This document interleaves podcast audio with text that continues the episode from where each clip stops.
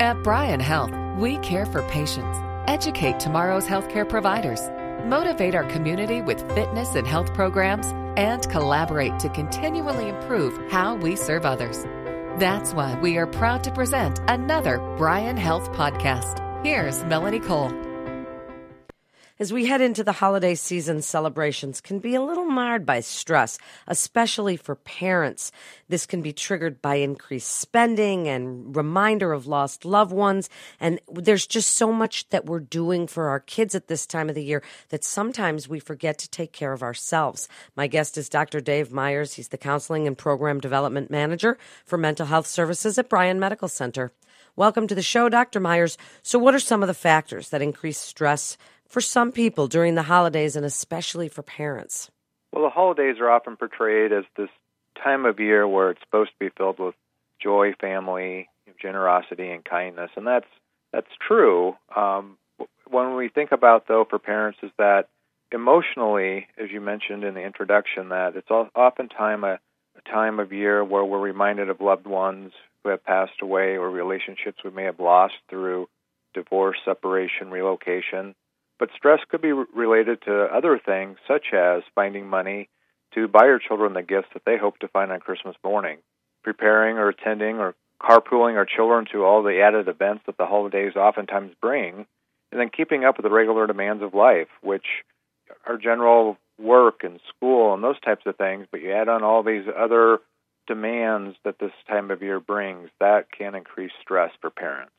Well, it certainly can, and it gets hectic for everyone. But as you say, there's this added thing that goes on when you have to drive children around, and there's parties and events, and you have to bake cookies for school and whatever. It just sometimes becomes overwhelming. So, the first thing I'd like to ask you is when do you recognize the fact that you do feel overwhelmed? And what do you do about that? Well, the first thing that oftentimes when individuals feel overwhelmed, they just feel a sense of uh, losing interest in the things that they are being asked to do. They just don't have a lot of energy. Oftentimes, they become irritable. Uh, stress can create depression if it's not taken care of. Stress can be good. There are certain amounts of stress that's good, but when stress becomes overwhelming, you just feel overwhelmed. You feel irritable. You feel um, like, gosh, this is just too much, and we push ourselves too hard. So it's important that we try to set expectations. It's the first thing that I often recommend that parents think about is we need to set realistic expectations for ourselves, just like we try to teach our children to set realistic expectations. We need to learn to delegate. We need to learn to practice saying no.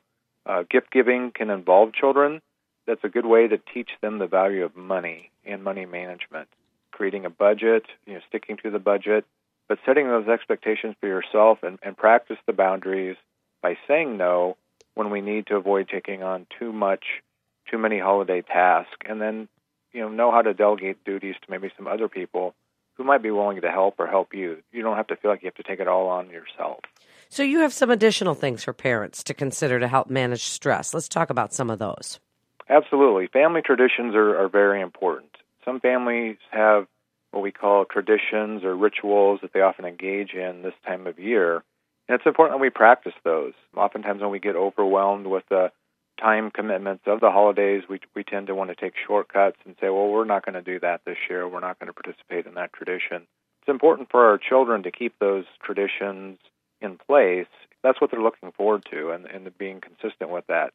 So, if we've recently lost a loved one, you know, change in your life, it's okay to know that if you need to adjust your tradition, that's okay. So, if you've lost a loved one who normally started that tradition, it's okay to adapt and say, okay, I'm going to change the tradition this year, but then keep it up, keep it going, you know, year after year. Holidays are not a competition. With the social media becoming uh, so common and all the different applications that people are going to, and you're constantly getting messages that, gosh, I bought this for this person, and oh gosh, my friend bought this for their loved one. It's not a competition not a focus on the material or aesthetic elements of the holiday celebration, but rather the, the memories that the holidays bring that make this time of year very special. Well, I couldn't agree more, and it is sometimes hard to put that into perspective. So, speak about the importance of self care because as we're trying not to let the material aspect of the whole holiday season overwhelm us, we need to put our own masks on before we put the masks of our loved ones on, in a sense, because we can't care for them and do the things that we need to do unless we take care of ourselves. Well, there are three areas that are very important that we focus on in terms of self care, and that's our nutrition, the exercise, and sleep. And that's year round, but especially during the holidays. So, taking care of yourself when we look at stress and all the unhealthy food choices that the holidays bring, it's important to set, again, set expectations and set limits for ourselves in terms of what we're going to eat, but it's also important to stay with a routine um, in terms of our sleep, to try to get, get the adequate amount of sleep it's important to exercise, even if it's going outside and taking a walk around the block or taking your pet on a walk. You're out and about shopping. Uh, you're getting some exercise that way, but that's when you're adding to the stress. So it'd be better just to get some exercise, do something that you enjoy that's not affiliated with with shopping. Um, it's important to limit your alcohol consumption because there's a lot of parties and a lot of things that you're invited to, but that's that's something that uh, you can enjoy in moderation, but to keep an eye on that. Um, but to do the things that you enjoy and really take care of yourself is, is very, very important. It is. It's so, so important. And what resources does Bryan offer that can assist individuals that may be feeling overwhelmed? It's important that if you're not quite sure if the stress is leading to depression or anxiety or whatever might be going on, we do have free online depression anxiety screenings at bryanhealth.org. You can go on there, answer some questions. It's free, it's confidential. We have no way of knowing who's taking the screening. At the end, it tells you whether or not your symptoms are consistent with the signs of a mental illness such as depression and anxiety. It's not a diagnosis, but it gives you some idea of if that's what's going on. And then it gives you some direction as far as what resources are available. We have counseling resources here at the medical center. We have psychologists and independently licensed social workers on staff if it's a situation where it's a crisis and you feel like you need to get to talk in to talk to somebody right away to determine if your uh, depression is more severe and you might need hospitalization, we do have the 24-hour, seven-day-a-week mental health emergency department that's available just inside our main emergency room here at Bryan West. The holidays typically are seen as a happy time, but not for everybody. Some people suffer true depression at this time of the year. Can you give us some red flags that professional help might be needed if the stress becomes too much? Depression, anxiety, mental illness, we're talking about a mental illness. If the symptoms are creating problems in your everyday life for a period of two weeks or more, um, sadness is something that we all experience, but it's when the things happen to us and we're just feeling overwhelmed for a period of two weeks or more, and it's causing us to lose interest in the things that we normally like to do. Um, we see a change in our weight. We're gaining weight or losing weight.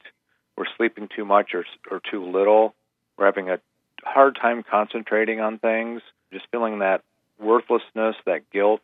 When we're feeling those symptoms, and we, as a person, or if we notice somebody else that's becoming withdrawn, isolated, it's important we ask some questions and get them connected to resources and not to leave them alone um, if we're concerned about them and to ask questions. You know, when an individual is going through a tough time, they want somebody to understand what they're going through.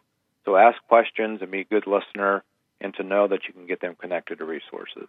Wrap it up for us, your best advice at this time of the year and really all year round about the importance of self care and tips for parents to not stress out so much at the holiday season. This is a time of year where it is filled with happiness and, and joy, and it can be uh, for all of us. And uh, is why we were talking about earlier. Uh, you know, set some new traditions, volunteer. You know, it's a season of giving we can give uh, give of our time and not have to give financially. We can go out and help other people through volunteer efforts, giving, donate, donating items, those types of things.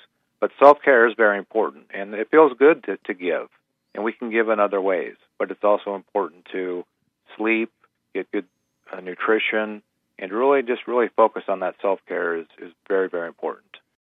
Thank you so much, Dr. Myers, for being with us today. For more information about mental health services at Bryan, you can go to bryanhealth.org.